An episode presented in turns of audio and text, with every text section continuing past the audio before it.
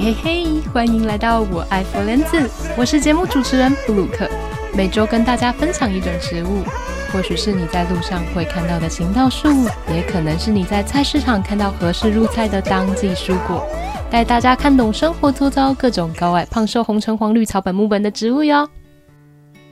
嗨，各位亲爱的听友，好久不见啊，想念我了吗？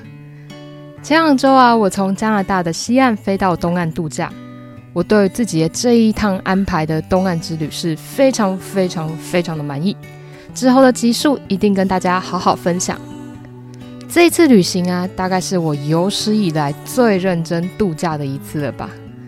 以前出门玩啊，我会忍不住要带笔电，可能就趁着搭车之类的空档回个 email 或做一些看似有生产力、能让自我感觉良好的事情。只是说我这次因为搭了廉价航空。有蛮严格的行李重量限制，不得不放弃笔电。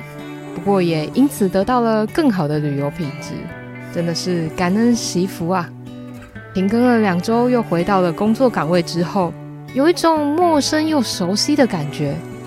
脑子很像那个熊从冬眠的状态醒过来，有点顿顿的啦。写讲稿写个两三句，就觉得好像逻辑还是语气怪怪的，然后又整段删掉。这个龟速进行。话说，我之前好像还没跟大家公开过这个情报，也就是我这一集 Pocket 上线的时候，人应该已经回到台湾了。我腰斩了原先一整年的打工度假计划，变成了三个月纯度假没打工的打工度假。事情是这样的嘛，之前我给了自己两个多月的时间在加拿大找工作。但是连一份 offer 都没有拿到，整个人就非常焦虑。我以为早就金盆洗手的胃痛又重出江湖。胃这个器官就这样，它会让你知道谁才是这个身体的主人。唉，总之总不能说又没有赚到钱，又没有好好玩，然后就两头空。所以我心一横，就把台湾的机票订下去，开始认真规划剩下不到一个多月的宝贵时间要怎么样去充分利用。把想见的人写在行事历上面，诶诶，不是写死亡笔记本哈，再加上东岸的城市走过一轮，这样就算是功德圆满了吧。很多人听到我要提早回台湾，就在那边假包啊话些，说什么啊，好可惜哦，怎么不再试试看？啊，就没钱呗？你以为我不想继续度假吗？还有不少人问我说，怎么会找不到工作？我靠，我怎么会知道啦？先说哦，谁敢再问我这两个问题，我就咬死你！气死我了！认真讲啦，是有听当地的朋友说，加拿大的工作其实主要要靠内推，他们很重视的是同业人的人际关系。帮你内推的这个人，如果有越好的 reputation，你被录取的胜算就越高哦。另外，也有朋友觉得说，我后面啊去投服务业、餐饮业的工作。如果有把硕士的学历拿掉，可能会有更好的机会。一个跟工作内容毫不相关的高学历，只会让我看起来像是不耐操的小草莓，maybe 进去个两三天就烂掉了。那实际上我自己有拿到了三个手摇饮的面试，那这个用人主管对我的 concern 大概都是说我只做了 part time，又不会做长期，好像还有不少旅游的计划。那这样对他们来说，这个培训人太不符合成本效益了。说不定我还没学会菜单上所有饮品的制作方式，就落跑了。好啦好啦，这都是放马后炮啦。现在我就是专注找台湾的工作，欢迎大家帮忙内推或透过底下抖内的连结，给我一些小小的鼓励嘿。OK，这一周我要来聊聊我不喜欢温哥华的地方。第一点是。高昂的居住成本，尤其是在疫情过后，房地产狂涨，房地产整个变成温哥华最火热的产业，房租越涨越离谱，连日本人和韩国人都叫苦连天。不过这个物价当然是比较出来的嘛，这边物价高，薪资水准也是比台湾高啦。以我住的这个 BC 省的基本时薪来说，每小时是十六点七五加币，税率十二 percent。一个打工仔平均一个小时扣掉税之后，可以赚台币大概三百四十块左右。那台湾目前最低时薪是一百六十八，二零二四年会调涨到一百八十三。算起来，BC 省的基本时薪大概还是有台湾的两倍左右啦。所以如果有当地的工作话，这样的物价可能就不会到那么难以接受了吧。再拿我们温哥华跟好邻居西雅图相比，温哥华的物价竟然变得是非常可爱。你出去吃外食啊，把菜单上的价格直接从加币换成美金，基本上就是西雅图的价格了。所以大概就是贵个一点五到两倍左右吧。那之前大学室友来温哥华找我吃饭，就说：“哦天哪，温哥华怎么这么便宜？”他说：“有些西雅图人甚至会周末开车跨越国界，就为了来采买东西或者是吃好料。”真是快笑死诶。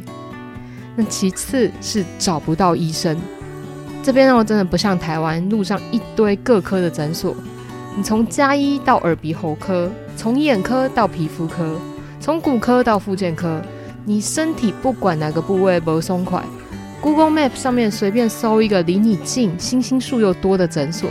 其实也不需要什么事先预约，你直接走进去，简单填一个个人资料，交个一百五十块的挂号费，就可以见到医生一面。在加拿大啊，路上没有这样琳琅满目的医院或诊所，而且就算有的话，大部分也会在门口贴上 “Not a Walking clinic, don't accept any new patients” 这样的公告。这些诊所走的是所谓的家庭医生，或者是说私人医生的商业模式。他们和病人会达成一种像是会员制这样的关系，收贵贵的年费，随时准备好为你提供 VIP 等级的服务。但显然的，这样的人力市场上，家庭医师是供不应求，许多人没有办法有自己的家庭医生，更何况像我们这种短期旅游啊，或者是来工作的外来种，还真的是有钱有买保险，也不见得看得到医生。那我就来小小的分享一下我神秘的加拿大就医经验。前一阵子为胃痛所苦啊，经常幻想说我是不是癌末了，跑了几间药局，药剂师听我描述完我的症状，都不太愿意卖药给我，劝我说及早就医才是上策。有的建议说可以找一些有线上看诊服务的 virtual clinic，也有建议我搜寻一下可以接受 walking 的诊所。反正我跑了两三家，最后幸运的让我找到一间有收新病患的这个小型医疗中心。挂号完，工作人员简单的询问我的症状，就先请我去留了尿液检体，回到大厅等待。本来以为我可能会等到天荒地老，不过大概才等了二十分钟，我就被叫进了诊疗间，是先由这个 register nurse 进行第一波的问诊，他问得非常的仔细。也用到了听诊器触诊的方式，那我觉得其实跟我在台湾看医生的过程啊大同小异。这个 register nurse 他做了初步的诊断之后，把我带进到另外一间诊间等医生来。诊间的摆设跟前一个房间看起来没有什么不同，百无聊赖在椅子上转啊转，转了二十分钟之后，一个长得很像那个《疯狂亚洲富豪》里面的男主角 Nick 的医生进来。几乎又重复了一遍刚才 register nurse 问过的所有问题，不过过程更快一点。问完之后，他就说：“OK，他会开处方给我，叫我等一下。”我忍不住问他说：“所以医生，我我是哪里出问题了吗？”他就翻了一个很大的白眼说：“哦，就胃酸过多而已啦。”满脸就是写着：“这种小病也来看，孩子赶快回家洗洗睡好吗？”拿到处方之后，我到柜台询问说：“哎，那要怎么收费？”工作人员好像有点没听懂我在问什么。一阵鸡同鸭讲之后，他说：“账单可能会寄到我的地址，也可能不会。”啊？什么意思？是薛丁格的账单吗？介于有跟没有之间。我又问说：“那通常有账单的话，是多久会寄出啊？”他说：“他不知道。”哎，然后。我就解释说，哎、我在两周我就要离开加拿大了。如果账单在那之后才寄到我住的地方怎么办？工作人员耸了耸肩说：“哦，那就没关系啊。”超级问号哎！所以我到底要怎么缴钱？要不要缴钱啦？就拿着处方去超市里面的药局去领药。药局的生意兴隆，药剂师收下我的处方之后，说大概要半个小时再回来拿药。整个傻眼，一面心想：哎，台湾工作效率真的是好哎，我从来没有说拿药要等半小时的，而且我的处方上就只有一种药。好，反正最后我就拿到了这个三十天份的字酸剂，付了大概台币七百块左右的药事费。其实比我想的还便宜很多。我本来以为看一次医生就要破产了。东岸的旅行结束后，回到租屋处，打开信箱，嘿，依旧是空空如也，没有收到任何账单。我只好跑了一趟医院，询问说是不是可以帮我确认一下收费的问题。那工作人员查了一下账单系统之后跟我说，他们已经有半年都没有寄出任何一张账单了。这个费用呢，应该是由政府吸收的啦，但他不太确定说，以我来说，我并没有 PR 的身份，也不是当地的学生，那政府会不会跟我追讨这个费用呢？反正他最后给我一张名片，说这是他主管的名片，叫我明年一月，明年一月哦，写信给他主管，问问看说这样的情况，我是否要缴费，或者是要怎么缴费？真的会疯掉，太神秘了啦！好啦。那第三点不喜欢的是这边的垃圾车一周只收一次垃圾，不像台湾天天都有垃圾车，几乎啦。我知道各县市不一样，以高雄来说的话，星期三和星期天是没有垃圾车的。那家户的院子里面会放几个不同颜色、有轮子和盖子的这种超大垃圾桶。我住的 Burnaby 是每周四会来收垃圾。就会把这个垃圾桶啊拖到大马路上等垃圾车来收，不用自己去定时去追垃圾车啦。反正垃圾车就是会在礼拜四，有时候它垃圾收不完会礼拜五来。这个垃圾桶呢，它分成绿色、蓝色、黄色和灰色。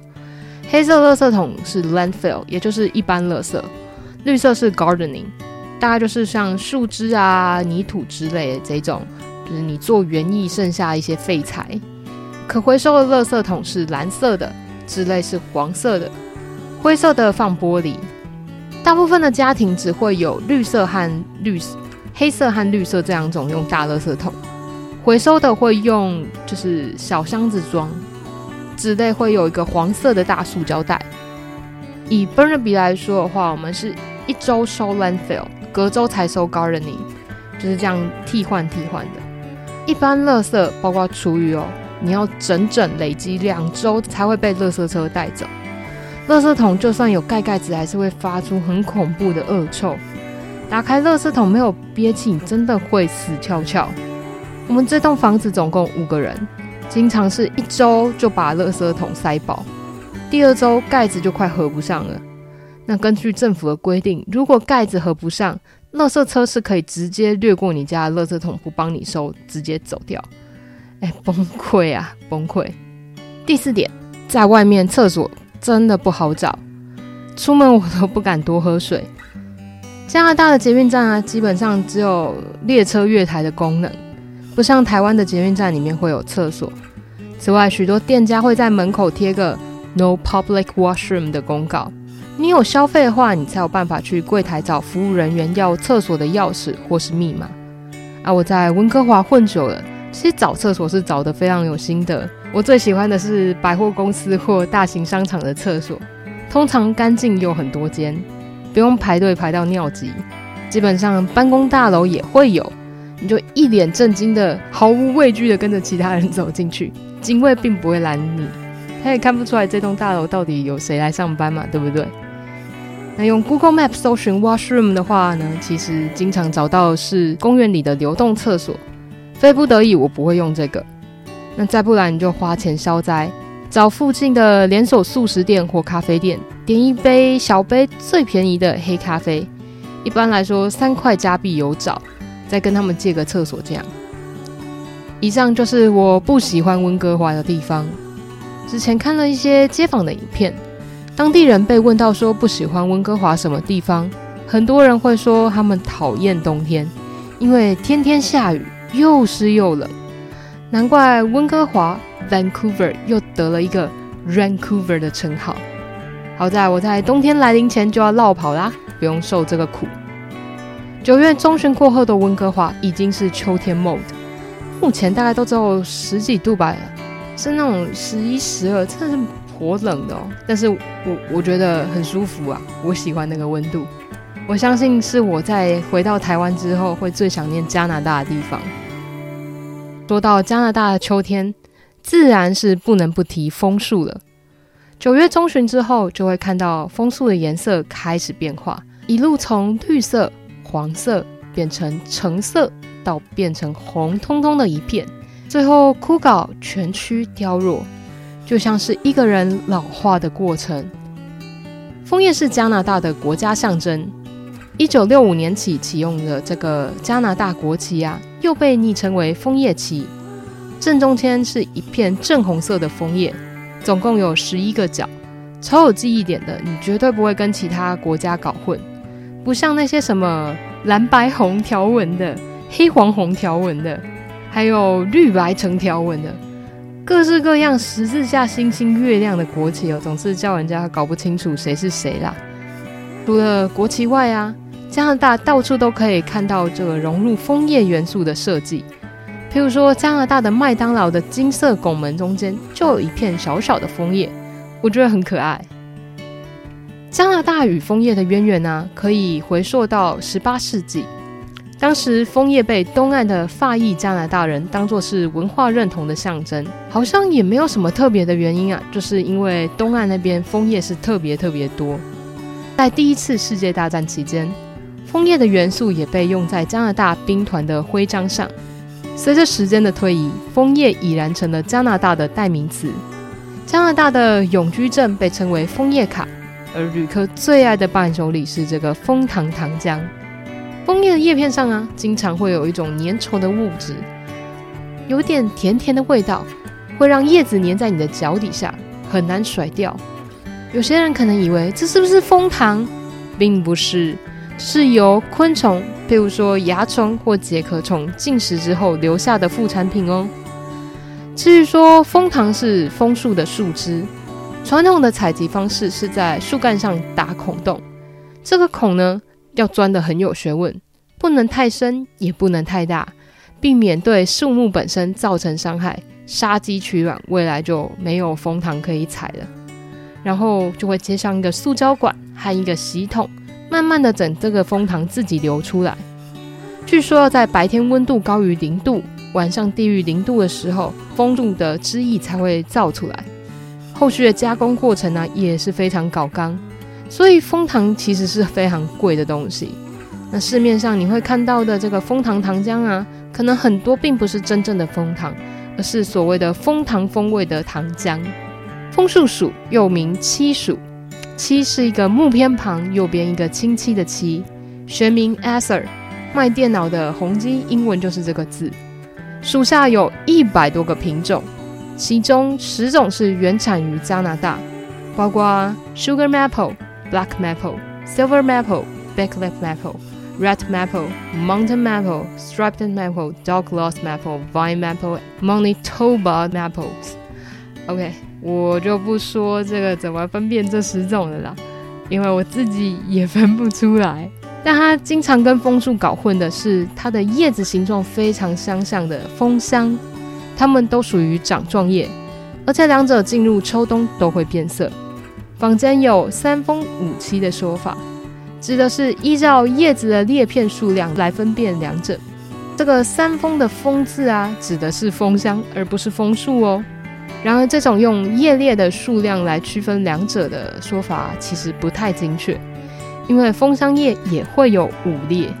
其实最明显的特征啊，是它们的果实。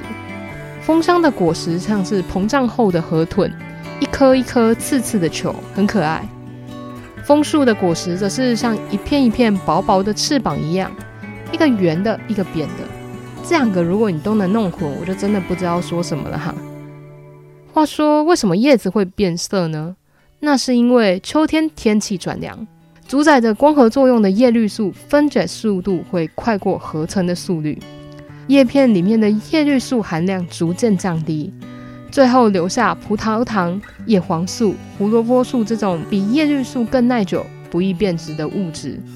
导致叶片呈现黄色或棕色。那由于天气冷，同时呢，这个天气冷会导致植物运送养分的能力减弱，葡萄糖就会被留在叶子里面。那在阳光的作用下，逐渐葡萄糖就会形成这个花青素。遇到了像枫叶这样的酸性的叶子，就会呈现出漂亮的红色。我这一趟东岸之旅啊，也特别安排了一篇跑到有名的赏枫圣地 Algonquin Provincial Park。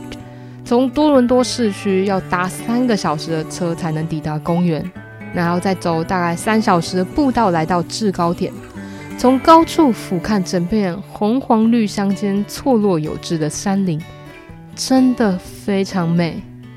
但是我我形容词有点匮乏啦，我只能说好美，但不知道怎么去让大家感受到那个震撼的，还有那个感动。好，不然我把照片放在 IG。